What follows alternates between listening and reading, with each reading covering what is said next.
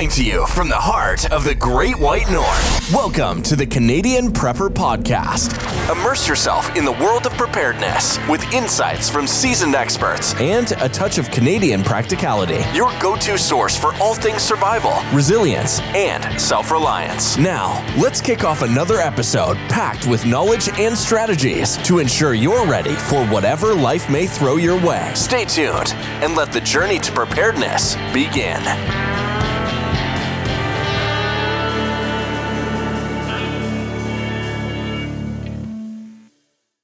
Welcome to episode number 232 of the Canadian Prepper Podcast. We are recording on March the 3rd, 2024. My name is Eric, host of the show based in Southern Ontario, hunter, target shooter, ham radio operator, and computer geek. It's a first responder, witnessed an over reliance on emergency services during major events, and started a, a small preparedness company to help people get better prepared for at least 72 hours, if not longer. And I'm Jeff. I'm based in Central Ontario. I'm a target shooter, ham radio operator, general overall handyman, and weather nerd. And I'm Brad. I'm in Eastern Ontario, part time amateur prepper, constantly trying to better myself. My name's Pierre. I'm a tactical beard owner, uh, t shirt doer kind of guy, uh, government critique, and the reason we hit the explicit button. I'm Terry, live in sunny southern Ontario, starving indie author, terrible hunter, pathetic fisherman, and proud Ford owner. Got to get that in there. Yeah. so let's well let's done. Get the, let's get the truth out there as it stands. I got a Toyota and I had to call for help yesterday, so I'm the goat tonight. You're welcome, Jeff. You're welcome. Uh, Ah, yeah. oh boy. So we've got some stormy content for you in this episode. Start off with some uh, relevant news articles. We'll update you on our personal preps. Then we'll get into the main topic and we're talking about the uh, little snowstorm that came through ontario here this past week. Let's uh, move into the news. So I've got a couple of them. Uh, one of them kind of sort of around the same issue that we had. Um, the West Coast is getting another atmospheric river, whole dump of whatever. Um, so the Sierra Nevada mountains are getting pummeled with uh, snow in a blizzard. Uh, there are areas up there that have gotten between seven and 10 feet since Thursday. Um, and they're uh, obviously snowed in. They can't go anywhere. So, good thing uh, some of them have uh, stuff to rely on, hopefully. Um, some of them have uh, obviously lost power and they're not going to get it back till they can get in there and start digging. Um, and then on the total flip side to that, um, for those who haven't heard, Texas is burning. Um, I've got a, a link in there. I know it's CNN, but hey, cut me some slack today. Um, they've had uh, the Smokehouse Creek fire. They've had it's been going on for a little bit. Um, it's burned. Uh, well, shouldn't say it's going on. It's it's still happening. It's the largest uh, fire that Texas has ever had. It has burned over. Uh, is it a thousand? I believe it's a thousand. No, ten thousand acres. Um, they're estimating around potentially 500 structures. So barns, houses, garages, you name it. Um, and yeah, I think it's 10,000 acres because they figure uh, they've lost about a thousand um, head of cattle as well. So it's uh, going to be interesting. Some well done beef. See what comes out of it. And, and, I'll I'll speak a bit on on that. I, I know maybe people out there saying, "Well, wait a minute, they Texas got a lot of rain this winter and they were wet." Yeah, they were. Um, and what that did is that just caused the underbrush and the scrub and all that to grow more than normal. And then all of a sudden, when the rain cuts off and the sun comes out and it's 90 degrees, guess what? That all just becomes tinder for the fire. And that's Mm. exactly what happened. And I haven't heard whether it's man made or um, accidental of some kind, but whatever, something sparked it. And with that increase in the underbrush and that, it and the strong winds that were going on, it just took off. they had no chance. As soon as it started, they were they were done. They had no chance. Hey, Terry. Okay. Well, it seems uh, scammers are are back at it again. Now they're using artificial intelligence to make their scams more believable. It seems they can accurately imitate the voices of your family members, and then they'll play them back to poor people to try and convince them that you know the family members in dire need of some money and and uh, they got to help them out. So that's pretty grim stuff. Um, and, and on top of that, they're also using AI to infiltrate businesses. They're they're faking conference calls with employees and uh, getting people on the go and and uh, getting in there and taking advantage of different businesses and systems. So, yeah, be on the lookout. Every time there's a new technology comes out, there's a scammer there trying to take advantage of it, like right away, quick. This is why I hate people. Me too. Yeah. and I mean, you, you can't fault everybody. I mean, some people buy Fords, some people buy, you Yeah. know, So you guys know what's going on. Toyotas. You know? Yeah. You know, it takes a little bit for some people true. to come around to it, but you know, yeah, fair enough. well, with that, how about we uh, move in? We've done lately for preps. We'll uh, start off with Brad. Still lots of work. Busy, busy, busy. The uh, the weather hasn't helped. That uh, it's been actually pretty mild over the last little while. That we are, personally, for me, anyways, the truck that I drive, we've just been overloaded with lots of lots and lots of work. So I haven't had a chance to do much around here, but uh, hoping to do a few things more on the weekends when the nice weather rolls around the next few weeks. So that's about it. Jeff. I was gonna say call and sit tomorrow, Brad. It's gonna be 15. I know. Um, so I uh, I did some food prep. I tested my generators before the storm, topped up my fuel um, just in case, and went down that rabbit hole and took a trip with Eric to uh, Radio World in Toronto and got myself a couple of ham Oh, antennas. Um, Such a great store. there was yeah there was i mean i could have emptied three different bank accounts for what i was doing over there but uh, i stayed within my budget which i'm impressed with and um, yeah It's all about the supervision. well, well, well, no, it wasn't because you were kicking me to buy stuff. So don't start with that. That's a really good one over there. Oh, but that one's even Look at better. this.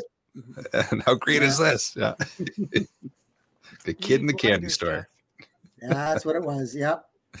Oh, yeah. Awesome. Well, for uh, myself, um, ended up uh, with my little portable ham radio system there uh, being broken. So, wah, wah.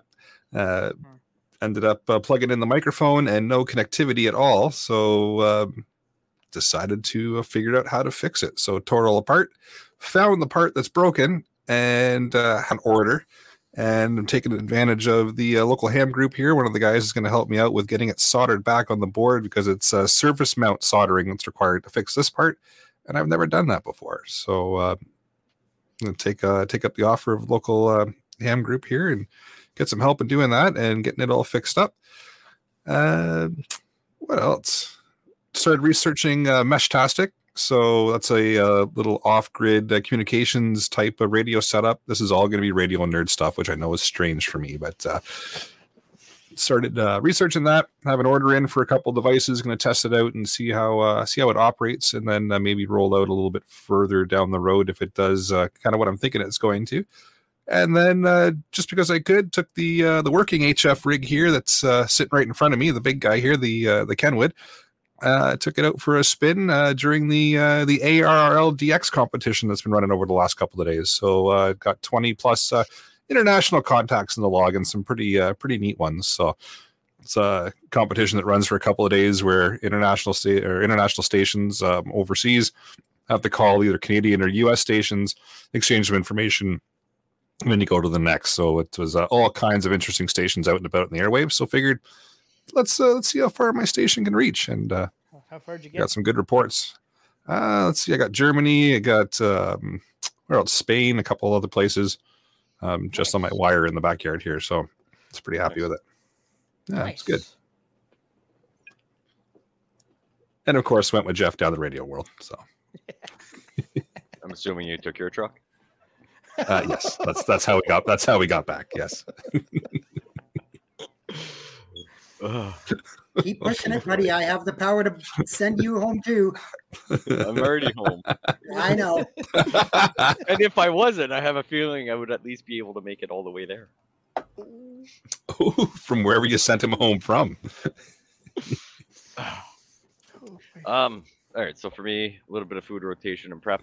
Uh, not as much as we wanted to, um, but did a big organization, sorted through stuffs, preps, getting all that uh, situated in one spot. So now we're gonna start going through our bags, uh, redo the work truck with the weather changing, maybe put more uh, stuff that's more for the summer months and spring months compared to, you know, heavy duty socks and this and that.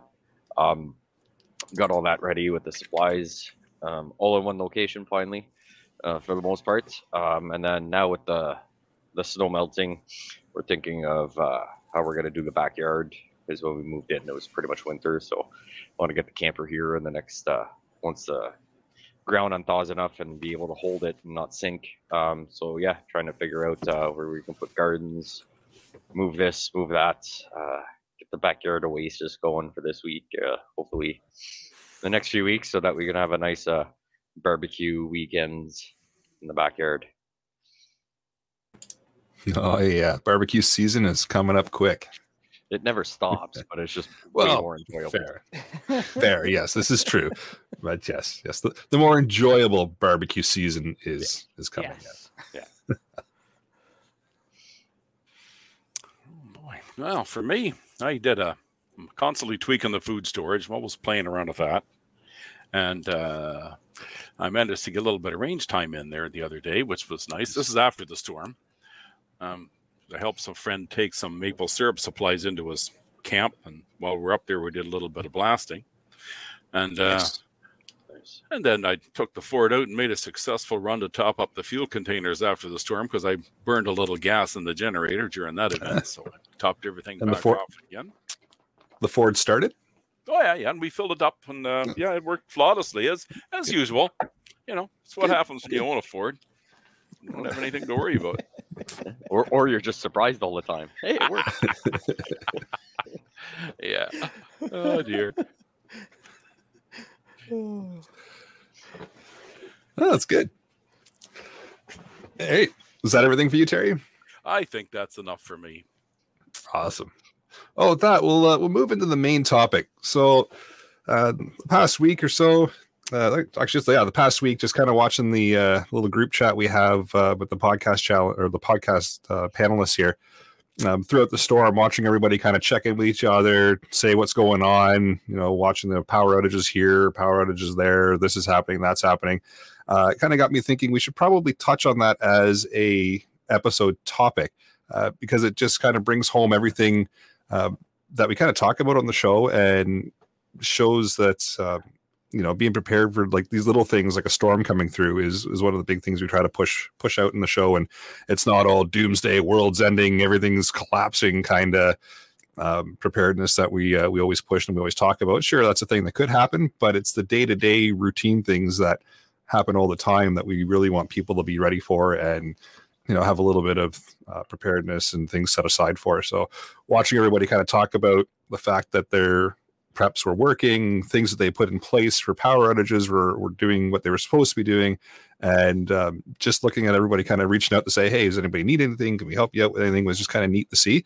And i thought why not do an episode about it? And we'll just talk about kind of what happened what went well if a couple things didn't go well what didn't go well or what you would do differently or what you may or may not be adding to uh, to your preps now that we've uh, we've been through a little storm. And um, some had power out for as long as 20 hours Uh, some of us only had power out for about 45 minutes to an hour but uh, i figured we'd do a quick reflection on uh, what happened and what went right what went wrong and what we're uh, what we're gonna learn or what we did learn from it and how we're gonna go forward so uh, for myself, uh, just just to touch on it, first off, the uh, the storm we went from what was it about plus twelve, Jeff, down to like minus ten in about like no time at all.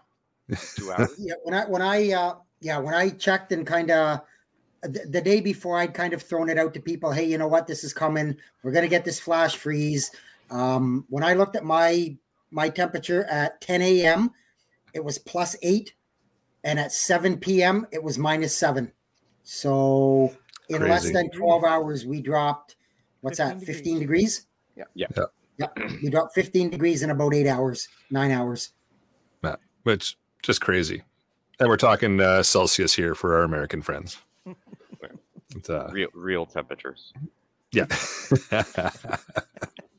but yeah, with that brought a flat a flash freeze, uh, some interesting weather. We got some really good uh, whiteouts going on, uh, some good um, some good snow happening, and uh, of course with that comes power outages, right? And some high winds. The winds were crazy.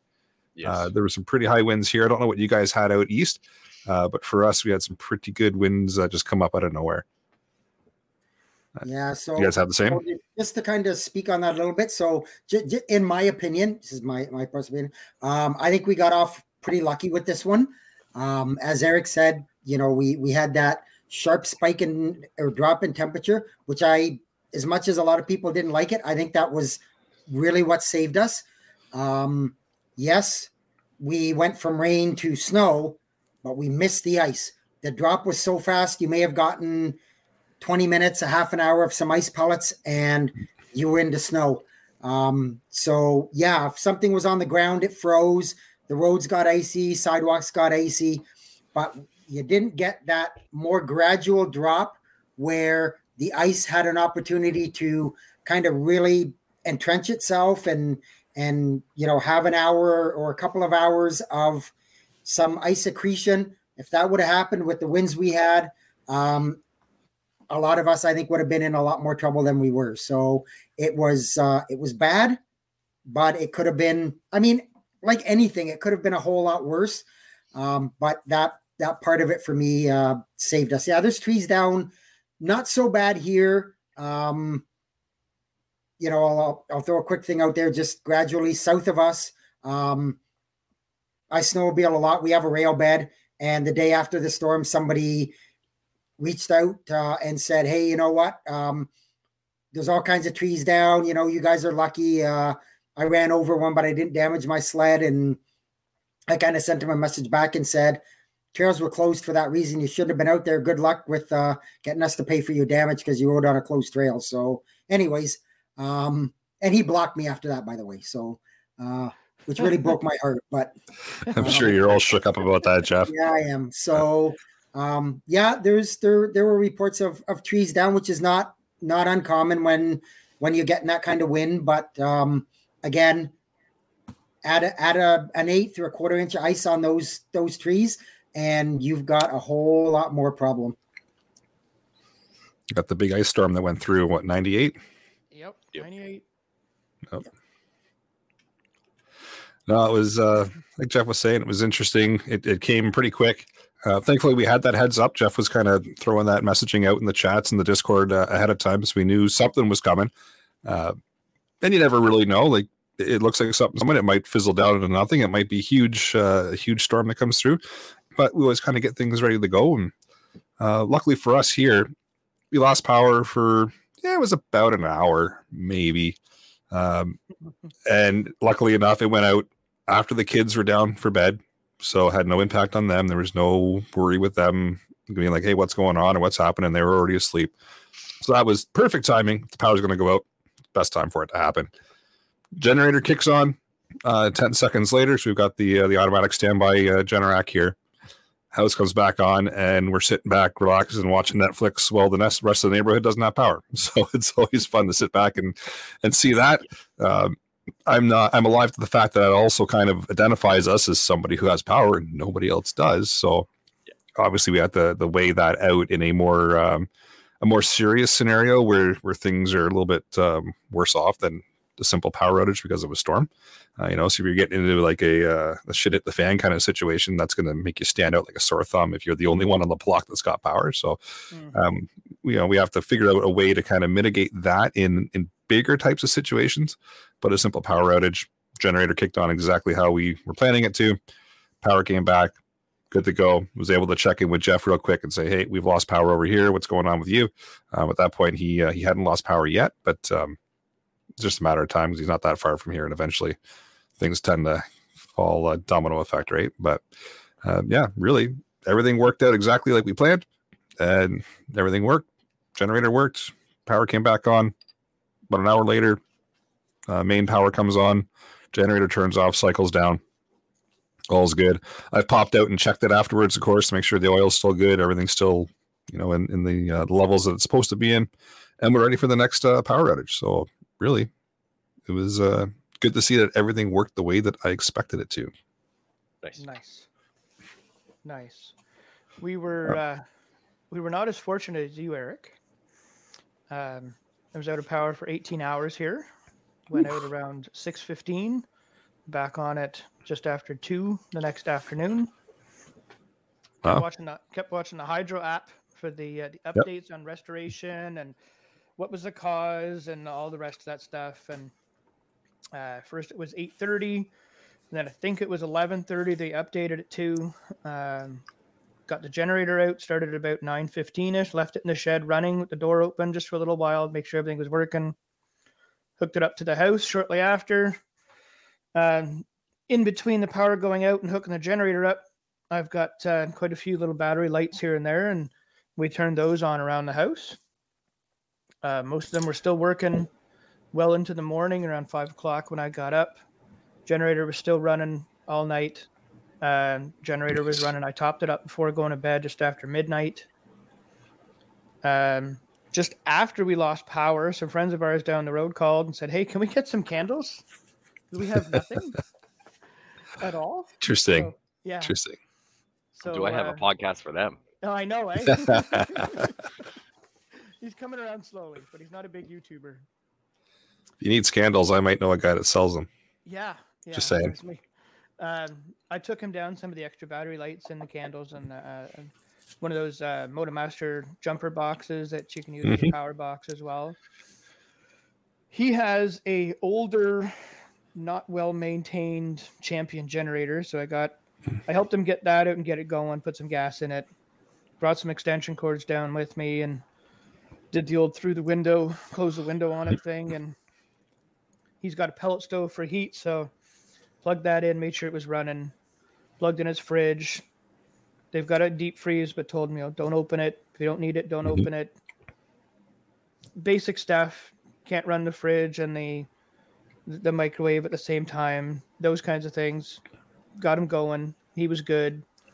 He checked in around, I want to say around eleven thirty ish or so, and uh, he had found some gas from a neighbor, put some in it. Next morning, I ran to Cornwall to get some gas for myself and for his generator. Went over, put some into his, went to work. Lots of winds throughout the night. Hardly any tree damage that I saw the next morning. Haven't heard of any injuries or any big house fires or barn fires or crashes or anything like that. And uh, even though there was lots of wind, I uh, before the storm hit here, I went around the yard and put things away, and nothing moved in my yard. And generators put away again, full of fuel. Um, got all my batteries changed out and all the lights, and uh, my Ryobi batteries charged back up again for the next one. And lesson learned, and off we go. Nice. How much fuel did you go through roughly in the, that amount of time? Uh, about three quarters of a tank.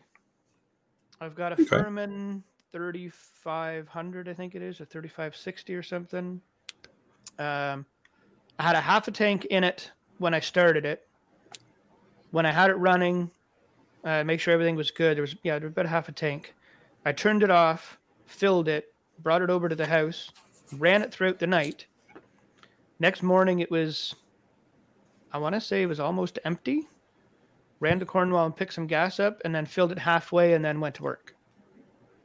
And then wife called me just after two, I would say about 230, 240 and said, power's come back on. Told her, okay, go turn the generator off. Oh. Do this, do that, do the other thing. I'll take care of everything else when you get ho- when I get home. Nice. Now, how's the generator hooked up to everything? Is it extension cord through the window, or are you doing like a pass through setup or Generlink? Or Um, it was through the window, just Yep. extension cords through the window. I do have the uh, the Reliance um, through the wall system. We were hoping to wait until our back deck was built this summer to put it permanently mounted just next to the deck. But I think I'm going to change that location to uh, Pierre. You would know where this is, where the old side door was, where the Yep. window is now. Makes I think it makes better sense because it's uh, right at the top of the stairs, so I can plug things in there and run them down to the furnace and the well pump, and Yep. then the kitchen is right beside it, so I can run over to the fridge with it or the the stove, the coffee maker. Well, not the stove, but the, the microwave, the coffee maker, that kind of thing. So, Yeah. I'm uh, I'm hoping to get that done before next Sunday and have that in. Perfect. Lesson learned, right? Oh, absolutely. I should have done it in the summer when I had the chance to, and I wouldn't have had to worry. Huh. Even just evaluating now through that experience, going, okay, now I can see moving it here versus where I wanted to is going to work a lot better. Um, now that we've kind of tested things out, just yeah. just learning that through the uh, through the power outage, right? Oh yeah, It's and good. I've I've uh, I've noted what extension cords I use, so now those are Mm-hmm. going to be taken out of the regular circulation, and a, a label put on them. Um, those are for this only, because they reach and Nice. they work, and there was nowhere never any problem with it. So, yeah, lesson learned. Like That's good. said. Well, it's awesome. And mentioning uh, extension cords, that actually reminded me. There's uh, there's a couple of things in the house here that do not run on the backup generator when the, the standby generator fires up. One of them is the um, the internet router and like all the computer nerd stuff I've got in the server rack here. Which yes, I have a server rack because I'm a nerd. Uh, so um, it was funny. As soon as the generator came on, I just knew. Went over, grabbed the extension cord I use for that, run downstairs, run the cable over to the the rack, plugged it in, and away we go. But I already knew, I already had it planned out. I know where that cord is. I know that that's the one that I use. The power goes out, I know where to plug it in, where to run it to. Um, I've already got battery backup on the rack anyway, so I'm good for about 45 minutes. I don't have to do it instantly. But having that organization, and that took a couple of power outages to learn how to do, right? because I was looking around for which cord do I take, which one do I run, what what plug do I plug into, where do I go with this, which you know what do I hook up? But this time around, I was able to just go, oh, okay, yeah, here we go, run it over, done. Didn't even think about it, and away we go. Because then we can sit and watch Netflix while everybody else doesn't have power. So, while while while you're while you're broad, being proud of yourself that you have that backup generator, which I don't doubt is really nice. My neighbor, he has the same kind of system. Mhm. Pierre, you know who I'm talking about. Yeah. The power went out here at around 6:15, and everything just it was dark. Yep. The only thing on was those little. Um, actually, they're right here. These Right. the little Yeah. plug in the Little wall tap night lights, lights. yep. Yeah. And uh, as soon as they came on and we realized what was going on, I heard my neighbor's generator start up. Yep. Mm-hmm. I looked out the window. His house was entirely lit up. All his outside lights were on. I looked in the living room. The windows, like the, the Yep. TV was on. The lights were on. He and his wife were walking around like nothing ever happened. Mm-hmm. Man, I was pissed off at that. But at the same time, they stand out like a sore thumb, right? So you got to be cognizant of that, depending on what the scenario is. Yeah. Well, I Right. realized that since since I knew they had one, and the Mhm. guys at the end of the road, the construction company, they have one. They got one put into their house. Well, I, I, I drove around the neighborhood before going to work, and I realized that there's five other houses that were all brightly lit up. Like, Yeah. yep, Mhm. I know who you got. Yep. And that's the thing. It- It's a big OPSEC thing that you really have to weigh out. It's it's great in the small little scenarios, but even in the small scenarios, you now identified five people on your street that are going to guaranteed have power for a while. Probably not going to have it forever, but they're going to have it for ex- a more extended period of time, Yeah. right? That given depending on what the scenario is and, and what's happened, right? But as long as they've got a supply of fuel, yeah, exactly. As long as they got a supply of fuel for it, I know Away my they go. right here beside me is uh, is a propane one. My Okay, parents, so- uh, a couple of towns over, they got one put in over the summer, and they're on natural gas. right? Um, I, I don't doubt that the guys, the other people in this neighborhood, they're all on propane. Yeah.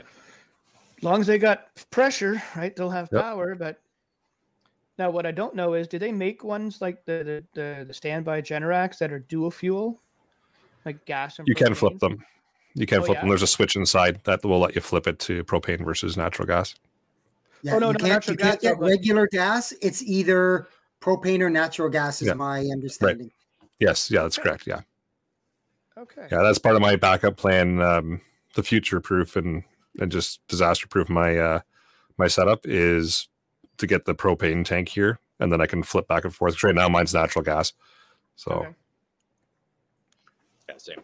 And I mean, the nice thing is, uh, most propane places will uh, they'll come camera. to your place and you g- um or old place where we were renting asked hey do you guys fill up propane tanks and they said we'll fill up 100 pounders so you might not have to rent a big giant one might be able to just get uh, a 100 pounder or two from costco get them to fill it up you can run your propane barbecues get someone to come in do that and also have that might not be a, a good backup compared to how much those uh, big tanks are are to rent and everything. Now, obviously, you're not going to have as much, and you're responsible for them to replace them and everything. But uh, most of them will fill up hundred pounders at your house.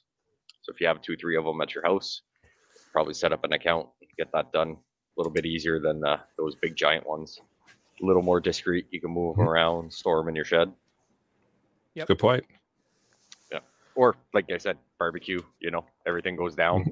Your propane tank runs out. Run a line to it. You can still cook.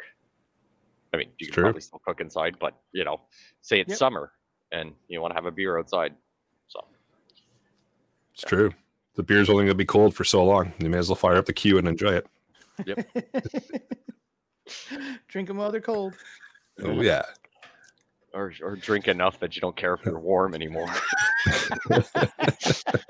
There's always that. This is this is true. It all depends on the scenario. Yeah. Yeah. It all depends Um, if Jeff's coming over. you just got a Toyota, you're good. Ugh. um, for me, good storm. It was nice. Um, we were thankfully not bothered. No power outage. No nothing for us. Uh, I don't even think our power flickered. Um, so we were lucky. Um, but just hatched everything down. Went outside. Got a few things on the deck, and uh, or we've got a little wonky screened-in porch that we wrapped in plastic as uh, storage.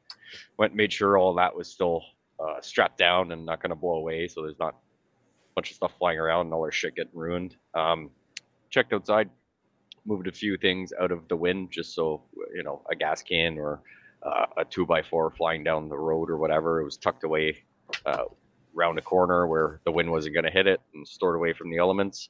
Um, uh, not nothing for us. Uh, we had everything ready. I guess we'll have to learn this lesson at a later date for us. Hey. But. It's just the you gotta gotta deal with the cards you're dealt, right? You got a good hand. Yep. So it, it worked out. It was nice to see. Um, just the weather changed so drastically. You know, go from Yep. plus 15 to minus 20 the next morning, and the crazy windstorm you could see on the street lights and everything, and all the lights outside. We had people's uh, sheds doors banging on stuff, stuff everywhere. But uh, we were good. We weren't bothered. Uh, so I guess we'll have to. Kind of works out because we knew where everything was, but I was like, it's gonna be a pain to dig that out. So It's good a good test for the new house, right? yeah, so it's gonna be okay. So we got to get into the shed a little bit and organize it because uh, a few of the cooking stuff that we all know where it is, and the propane tanks and the lines and stuff that we needed was all kind of just behind stuff. So you'd have to go outside in the dark and move a bunch of stuff. So we knew where everything was. Um, you know, battery packs are charged, uh, flashlights in you know daughter's room, our room. Uh, mostly around the house, we've got the same similar light up lights as uh, Brad has. Uh, when there's no lights, it's kind of a night light, but when the power goes on, you can use it as a flashlight. So I'm like, we're never, you know, completely dark. Yep. But yeah, make sure we Nice. we knew where the food and water was and waited it out.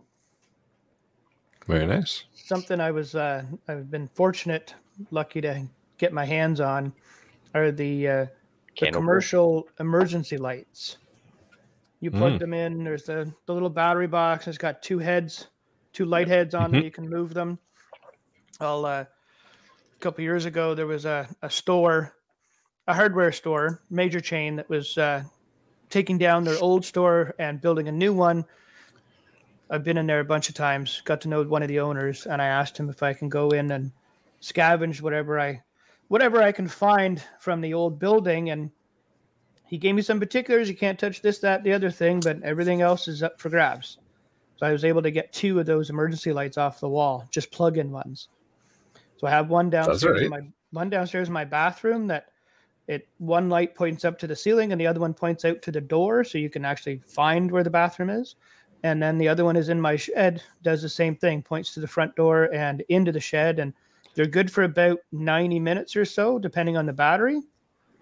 They came on flawlessly when I went down to uh, to check on things in the basement, run the extension cords. I uh, I brought it out into my main part of my basement, out of the bathroom, and just set it down, and I was able to work without uh, without moving around, without using another flashlight and having my hand busy. And I liked it, and and I've looked them up a couple of times, different places, anywhere from seventy-five dollars to about three hundred and fifty, depending on what you want to buy and how many lights you want to put up. But something to keep in mind Sure. if you want to be that person, you can get batteries that last two or three days uh, for two or three lights like that, and they're only six volt. You have to be careful. You can't just run twelve volt batteries on them. Right. Yeah, you just cut the battery in half. That's the trick. Yeah, let me know how that It's on the internet now. It must be true. It must Yep. be true. Pierre said it. It must be true. Okay, I'll try that. I'll get back to you later. Not only did Hopefully. Pierre say it, he said it on the internet. That's the truth test. No. That was the validation. But you gotta Alright. cut it lengthwise, because if not, you cut the two terminals apart. and Uh, you gotta keep. oh, both terminals. right. Yeah, you gotta go Ah. lengthwise, not side to side. That's probably where a lot of people went wrong. Let me know. Okay. I'll look that up. oh, jeez. All right, Terry, what do you got for us? Well, it was a good storm for us too here. Our power and internet went out for about 19 hours, and even the cell service Wow. suffered. You, you can get a pretty good signal, but uh, once that power went out around here, it it suffered bad. I was there was a lot of times it was cutting in and out just to SOS only, which was Was it right away, or was that uh, was it right away? Right the, away. Uh, the cell stuff, really? Yeah, right away. Right away. Interestingly enough, like even when I powered everything up on the on the generator, Mhm. our, our router and everything was working in the house, but the internet, it when the power was off, it was off. So it must have been connected somewhere along the line Mhm. because it, it wouldn't even work at all. But Hmm. anyway, as as we spoke Well, there, it's, it's remotely possible. It happened in the Yeah. uh, the 2003 blackout that um, where I worked. We we run on a on a microwave system, and some of the um, some of the towers either they just they didn't even click over to the backup, or the Mhm. backup generator didn't run, or like I said, the batteries they they flicked them on, and they even though they were supposed to test them every three months, but um, we had we had three towers that the second the power went out, they dropped. They were offline. They were gone. So Mhm. it may be possible that the closest tower to you that you usually get a signal off, maybe it it didn't uh, it didn't have a Maybe backup. it failed, yeah. Mm-hmm. Mm-hmm. But yeah, that was a that was an interesting lesson because you know you can't count on that either, right? You can you think, oh Right. well, there'll always be cell service, right? But no, yeah, maybe not, maybe not. But we didn't have any issues. Like a few podcasts back, we talked about this GenerLink system that we installed here, and so this was our first real trial run of how it how it worked for us. So once the power went out, I went out and hooked her up, fired up the generator, and started turning things back on inside, and we pretty much had the whole house powered up. Like everything was working. We had hot water. The well pump was working. Uh, we could run the kitchen stove. I wouldn't want to turn everything on at the same time. So we got an 8,500 watt generator. It'll run quite a bit, but you know, if everything up, several things happen to spike on at the same time, it would probably pop the breaker. But uh, you know, we be careful what we did, and and everything worked great. So we're as snug as a bug on a rug. No issues whatsoever with that. Uh, yeah, and it was out for like 19 hours. And during that 19 hours, I put about 20 liters of fuel in the beast because we, we left it running the whole time. So, you know, that's the, the major limitation to something like that is, uh, you know, how much fuel you've got stocked. And, uh, like, I'm okay. I could I could go for a week or so without running out of gas. but you know, you Carry the to one, divide by two. That's a lot of fuel. Yeah. yeah, you got to make sure you got some. You got to make sure you got a fuel supply, or close by.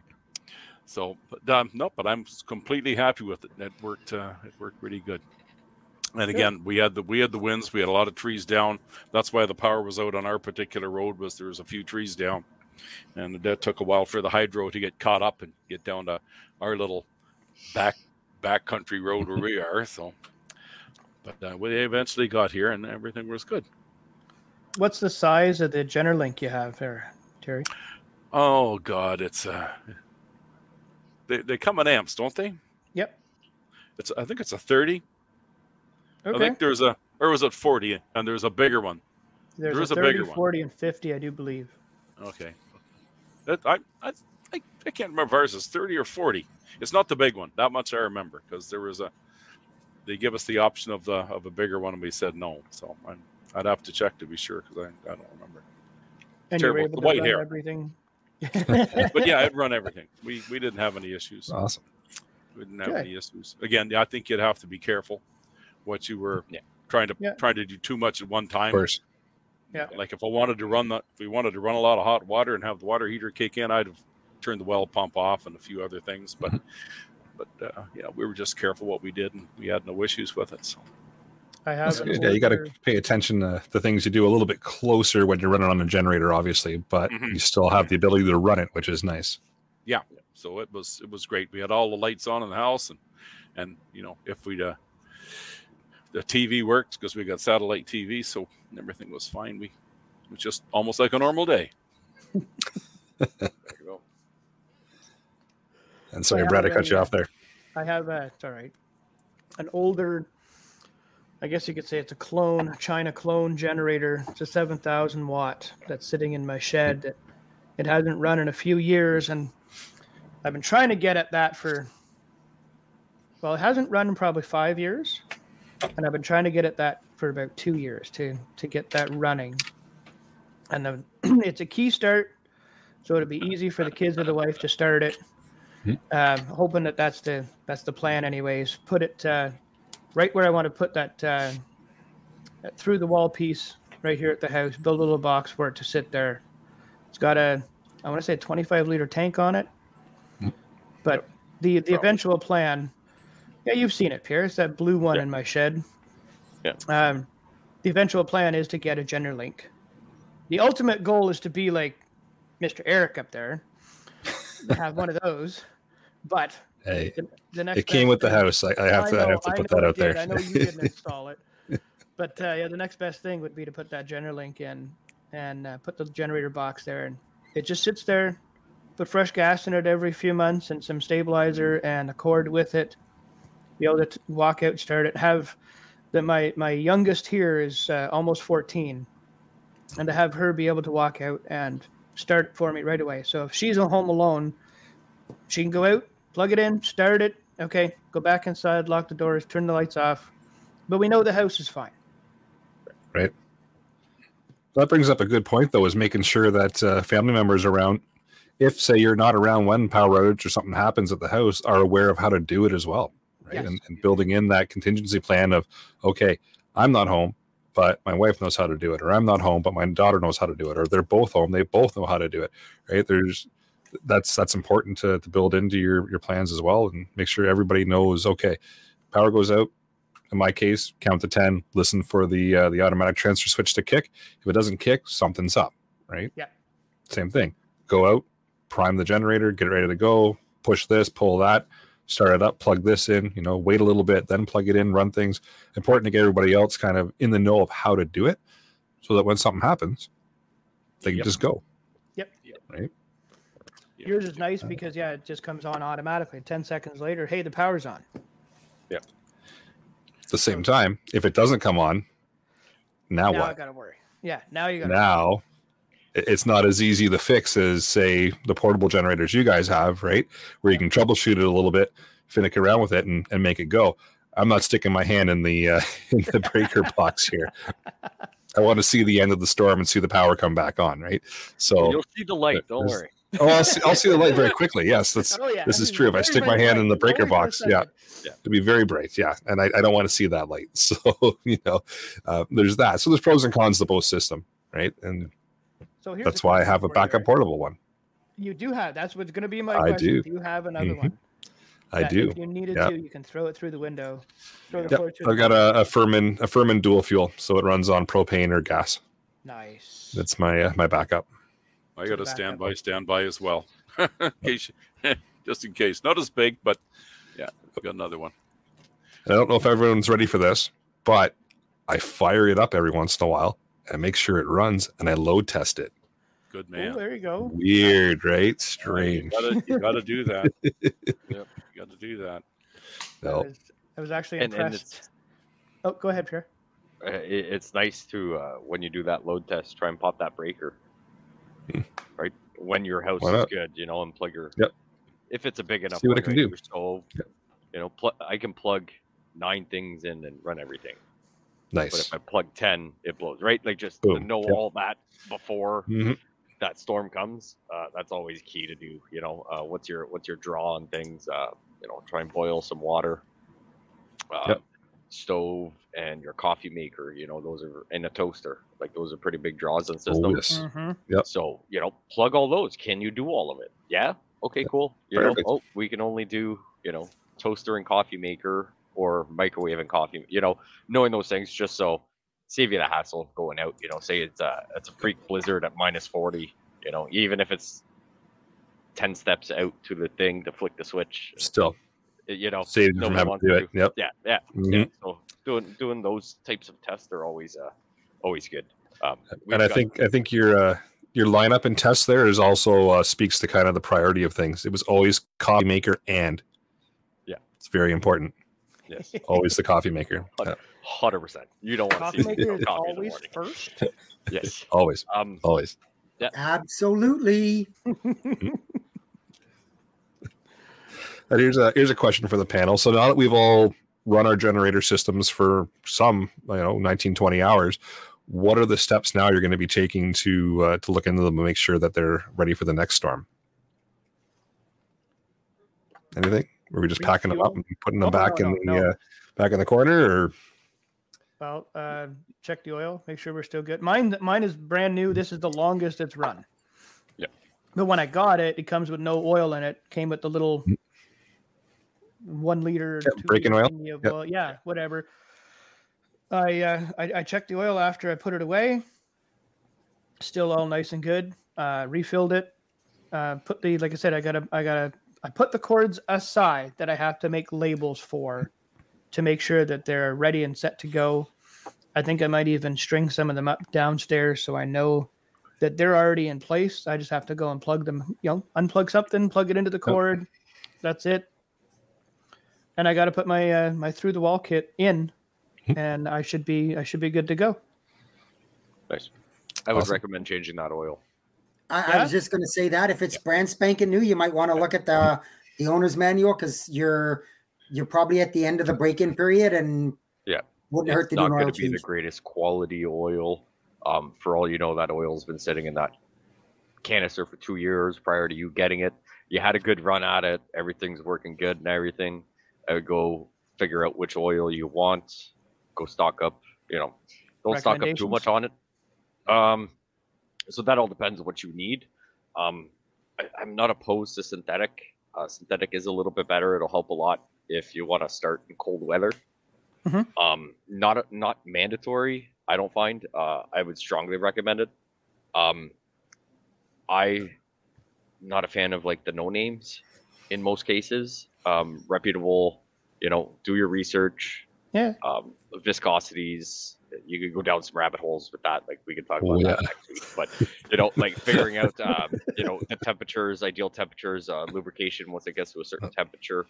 Um, your owner's manual will probably tell you all that because if your oil's too thin, it'll start burning through your rings and then it'll blow up on you. If it's too thick and it gets cold, it's you know you're gonna have a lot of dry sludge. run time, and then you know so yeah, like so um yeah, just look at the manual, see what they recommend. Um, it's not that complicated. Like for us, uh, out where we are, um, there's Stinson right on uh, what is it? Uh, not the 138. Um, No, 34. 34. Is it 34? Yeah, running through town. Yeah, in Ottawa. Oh, oh, Bank Street, Yeah, Bank Street. 31. 31. Okay, yeah. Um, that's where we deal with uh, get a lot of different fluids. Um, Really? you know, you, you can go in and say, hey, what do you guys recommend for this? And they'll sell you five liters of it. They'll sell you a, tw- a, fi- a 55 gallon drum of it. Mm, Um, don't need that much. No, but you know, one of those things where uh, you know, picking brains of people that kind of know stuff. Um, Yeah. Small engine places and stuff like that. Hey, what do you guys recommend? This is what I got. What do you got on the shelf at a decent price, or what do you recommend? Buy a bottle or two. They're probably more than willing to shed the knowledge with you. But uh, yeah, Yep. I would definitely uh, warm that up a little bit, drain it out, put some new oil in it, at least once a year. Oil change, just calendar year, or if you use it a lot, hundred percent. Yep. Well, we are planning on the the camper we got. That's the one to go with the camper. So we're hoping to use that a few times this year. And yeah, definitely like in the fall, change it out. Yeah, spring, spring, fall are ideal times for it. Um, spe- I mean, so oils, like all the equipment I take care of, we do it at certain intervals or every calendar year, right? Like mm-hmm. some of the machines we have, like we have a trencher. It's literally all it does is make a trench. Like we put like Yeah, we 20 hours it. on it. Yeah, we put like 20 hours on it in a year because it only has one job. It makes Yeah. a giant hole in the ground and then that's it, right? It gets used for 20 minutes. So we do it every calendar year. But if you know that variance, you're going to go camping a little bit, use it here, use it there. Oh, the power went out. You're going to use it every, uh, you know, spring, spring and winter, winter preps. You know, out of your vehicle, Yep. gives you oil. Yeah, mm-hmm. Mm-hmm. I would definitely do Makes that. sense. Yeah. And Awesome. Thank you. uh, also look at uh, what their recommended runtime and downtime is. You'd be surprised. That when, Okay. well, I, I bought a generator. I can just gas it and run it for a week straight. No, no, I know that when you can't. Yeah. So um, even if I'm not mistaken, even the Generacs have a It time does. that if it yeah, there's a Yep. time where it's Yep. like, hey, you should let that, you know, stop, cool Yep. down, do its thing, and then start it back up. But you know, if you're out of, I don't know what the recommendations are. Um, but yeah, definitely keep on those. You don't want uh, you know, two days into a week long power outage. You know, you're like, You oh, blow your generator up. Yeah. yeah, and blow your generator up because you're you're not you'd be lucky to find one on the first day. On the third day, you're not going to find one at a No. store. No, Yeah. you're not going to find one out. Those uh, those Generacs, um, Eric, can you turn yours off? Yeah, yeah, I can go out. There's a there's a little control panel in the in the box, so I can turn it off if I need to. Put it in the standby, kill the power, Nice. and yeah, I think it's is it 72 hours. I think it is for for those things. I know I've read it in the manual, and it says you definitely can't run it for an extended period of time. There's a period where you do have to shut it down and let it sit and cool down, like Pierre was saying, and that's important things to know about uh, about your generator because, like we said, if you just think you're going to flip it on, let it run for that uh, you know two, three, four days. Bad news for you. you're going to blow it up.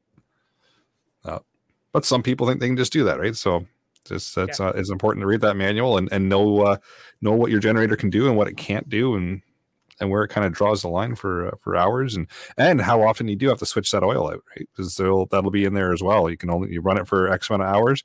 Um, for example, my uh, mine is 200 hours. It has to be changed 200 hours or every two years for the oil. So Now, can it go past that? Like, if does it have a system that Well- tells you you've got to change the oil? You can go past that, of course, but it, it's not recommended. But yeah, if you're in like a big shit at the fan kind of situation and you got to push it, you can push it. But in ideal world, they want it every two years or every 200 hours. Yeah, but that's that's ideal world where you're you're able to do that, and you know you don't have zombies chomping at you when you're trying to do it or anything silly like that, right? Yeah. Um, so what actually? uh, Well, I know you got it with your house, but what's the manufacturer warranty when you buy one of those? It's a great You know question. top of your head. I don't. So all of those factors will play into if they're going to honor the warranty or not. Mhm. Right. That's a great point. So if you Yeah, want to do that. oil changes for yourself, um, Mhm. double check and make sure. So, for example, right? Let's say you spend the six, seven, eight thousand dollars on a Generac system, get it all installed, everything's peachy, and you're like, okay, and you start doing your own oil changes, and two years, something happens. Some places won't honor it because you didn't get one of their technicians to do it, or you might have to a bit more of a fight saying, no, look, I bought the products, this, that. You can take pictures, they're timestamped, this, that, all that stuff. Um, so yeah, definitely uh you don't want to avoid those warranties as much as possible. They'll try and tell you it was something else, but as long as you can prove all that, you'll probably be in a in a good uh, situation for that. I can Oh, agree. all good that. things to know. Blizzard has a good comment there in the live chat. It's uh Oh, it's the uh, one about the cars. yeah.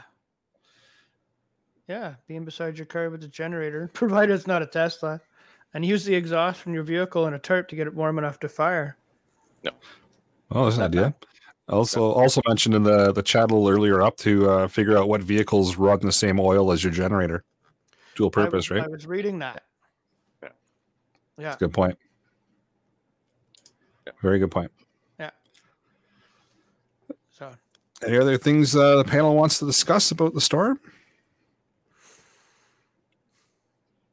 No, I mean, Crickets. no, We- no, we- good. we- we all got Yeah. everything we wanted. I didn't get to test anything, but we didn't lose power. But it was kind of nice just because we're not entirely organized for that yet. Because Well, you just moved. Yeah.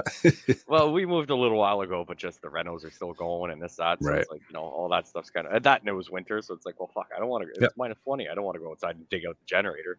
oh Um, hell I would have regretted that, you know, if something did Yeah. happen. So knock on wood, uh, we're good now. Um, Yep.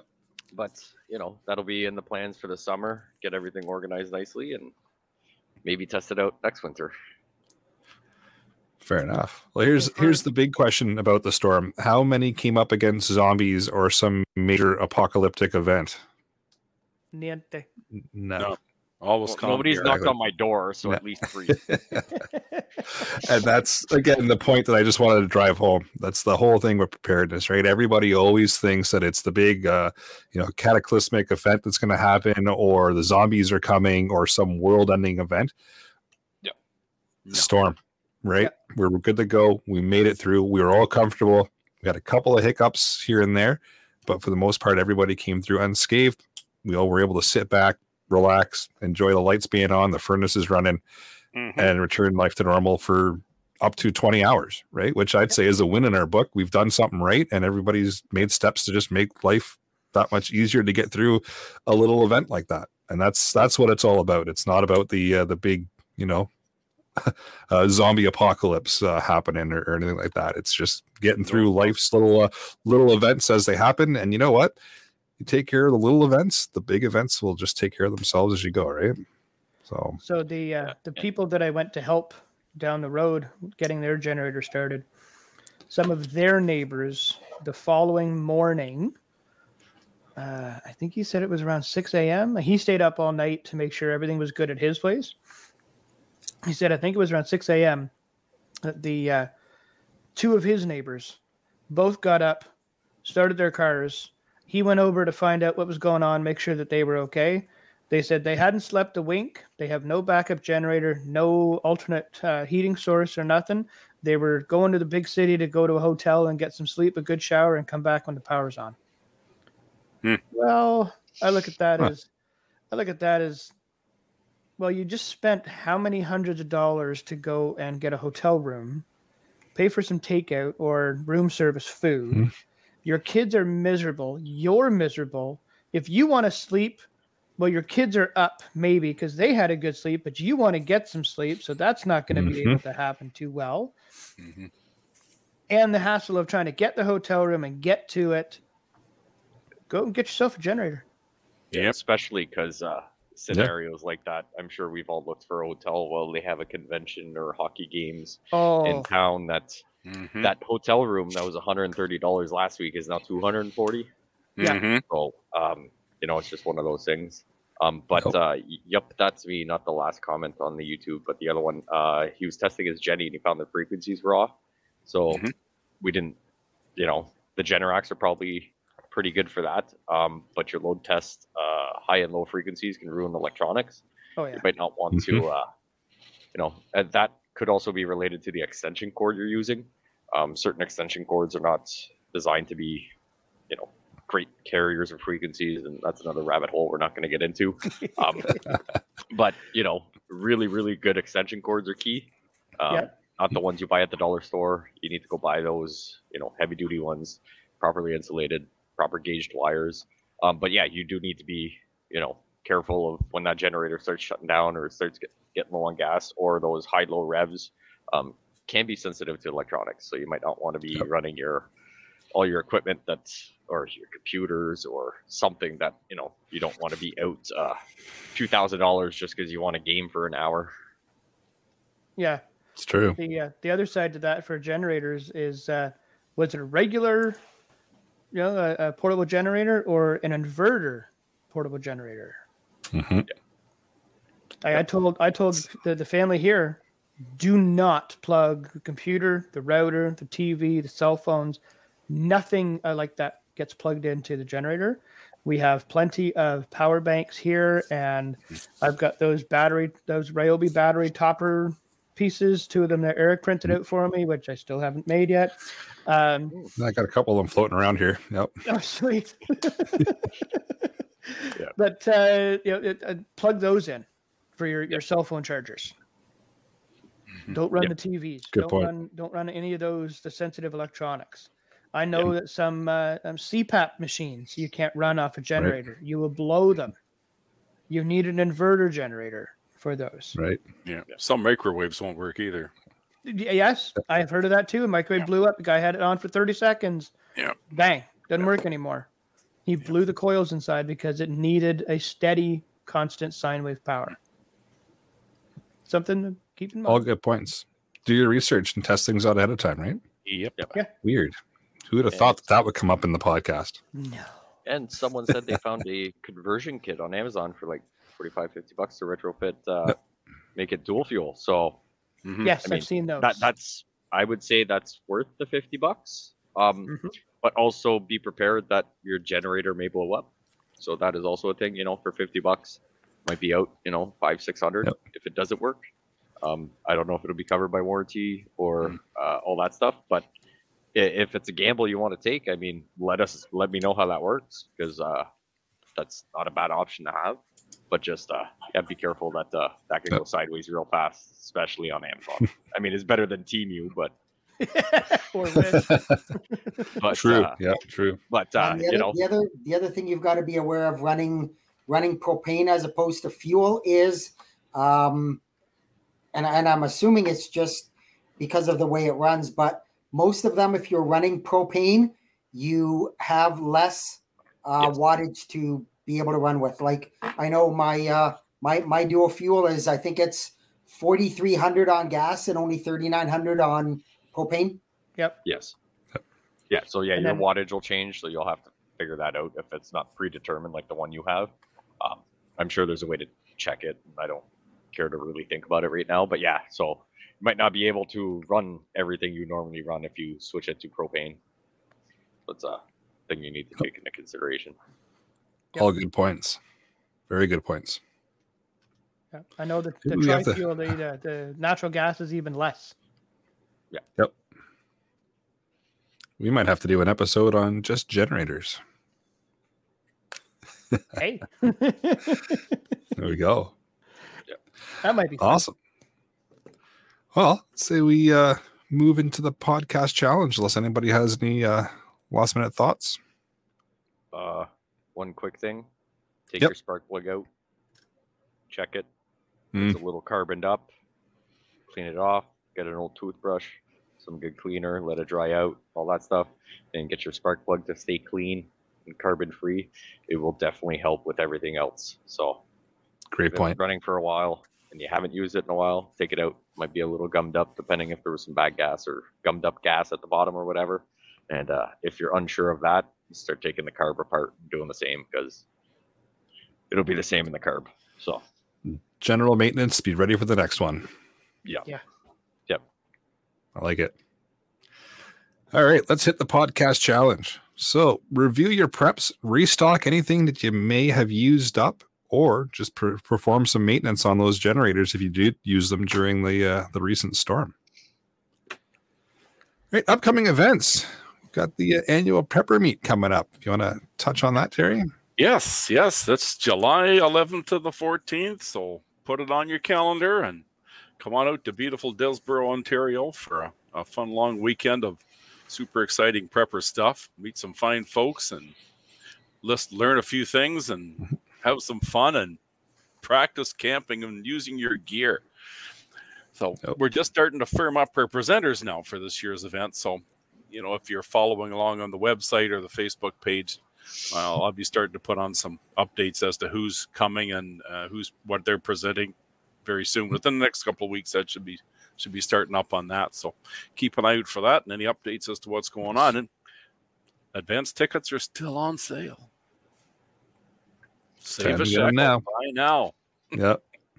100 bucks for the weekend. You can't go wrong with that. That's that's cheap camping and fun. too. It is. Good folks. Oh, yeah.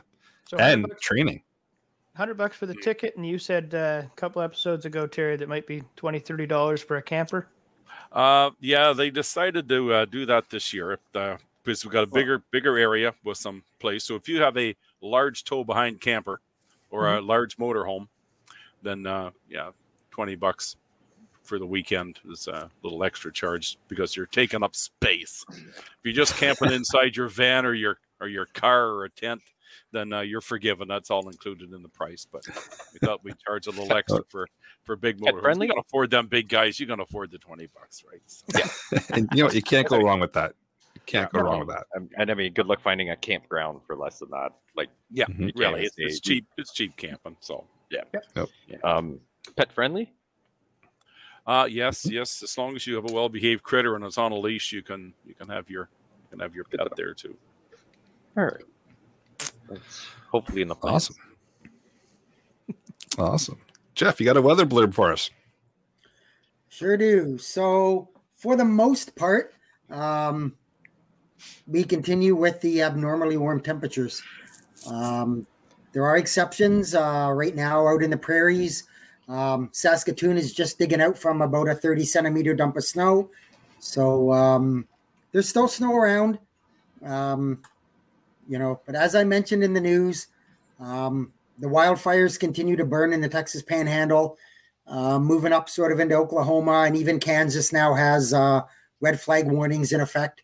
Uh, they're they're getting the same thing: the high winds, the really dry air. Things are drying out.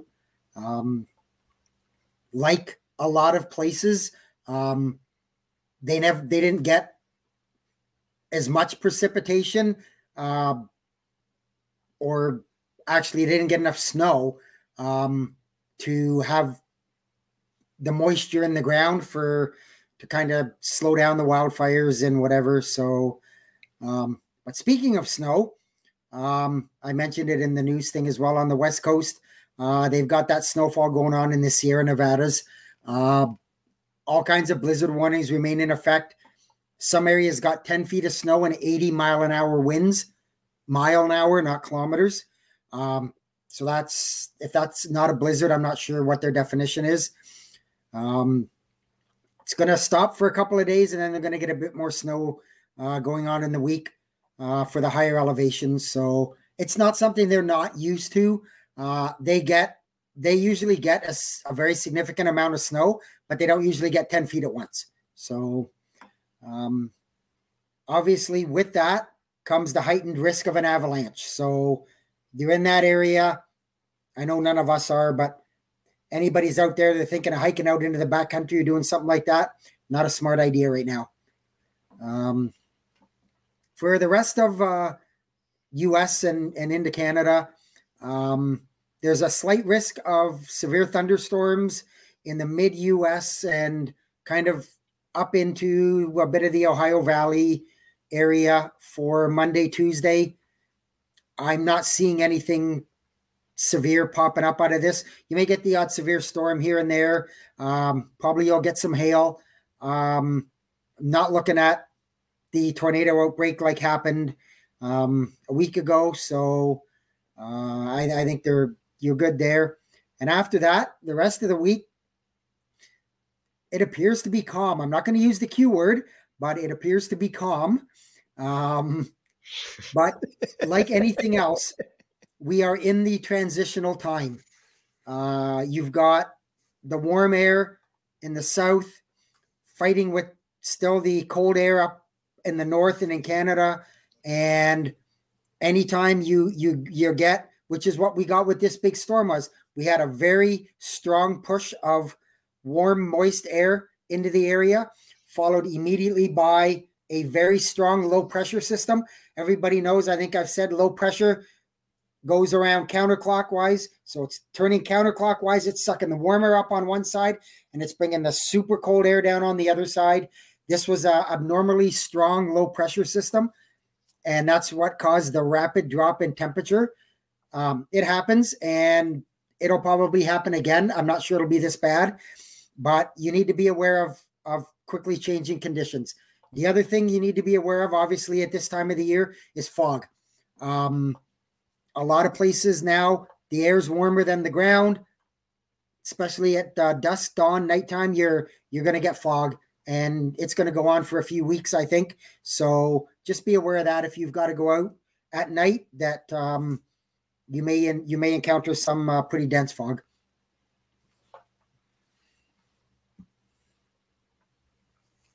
Good advice.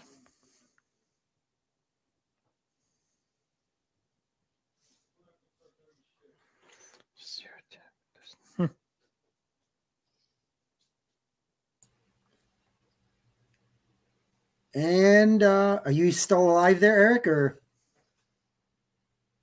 I think he is frozen. I think so as well.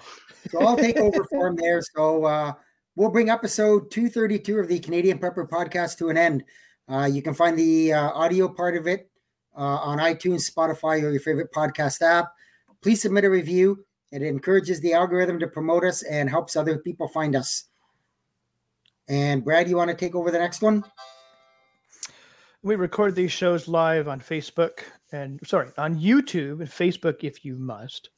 If you want an early peek at the show, sub- subscribe to the YouTube channel, Canadian Prepper Podcast, and click the notifications tabs. That'll give you an alert when we are going live. You can contact me at batbradcpp at gmail.com.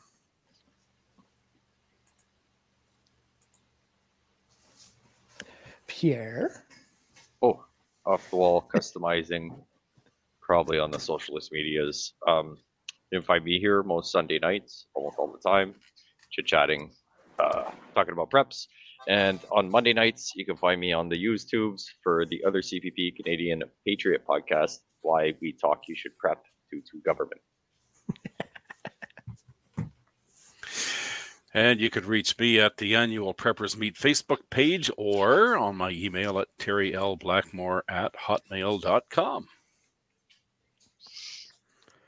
And if you want to check out Rapid Survival, you can check them out at rapidsurvival.com where you can get Eric on the live chat if his computer wants to work. Maybe it's a Chevy computer. I'm not sure. I, I, think, I think it might be a Chevy computer.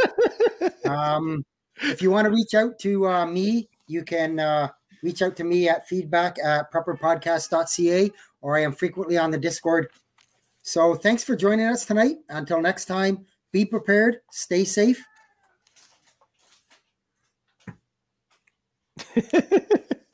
And Here, keep learning. And keep learning. Keep I'll, learning. I'll jump in there for the Toyota man. Thank you, guys. The Ford guy to the rescue. As we wrap up another insightful episode of the Canadian Prepper Podcast, we want to extend our gratitude to our listeners for joining us on this journey of preparedness. Remember, the key to survival is knowledge and readiness. If you want to support the show and engage with our community further, consider signing up for our Patreon and joining our thriving community on Discord. Links are in the description. If you enjoyed today's episode, please don't forget to subscribe, share, and leave us a review. This is the Canadian Prepper Podcast, signing off. Until next time, be prepared, stay safe, and keep learning.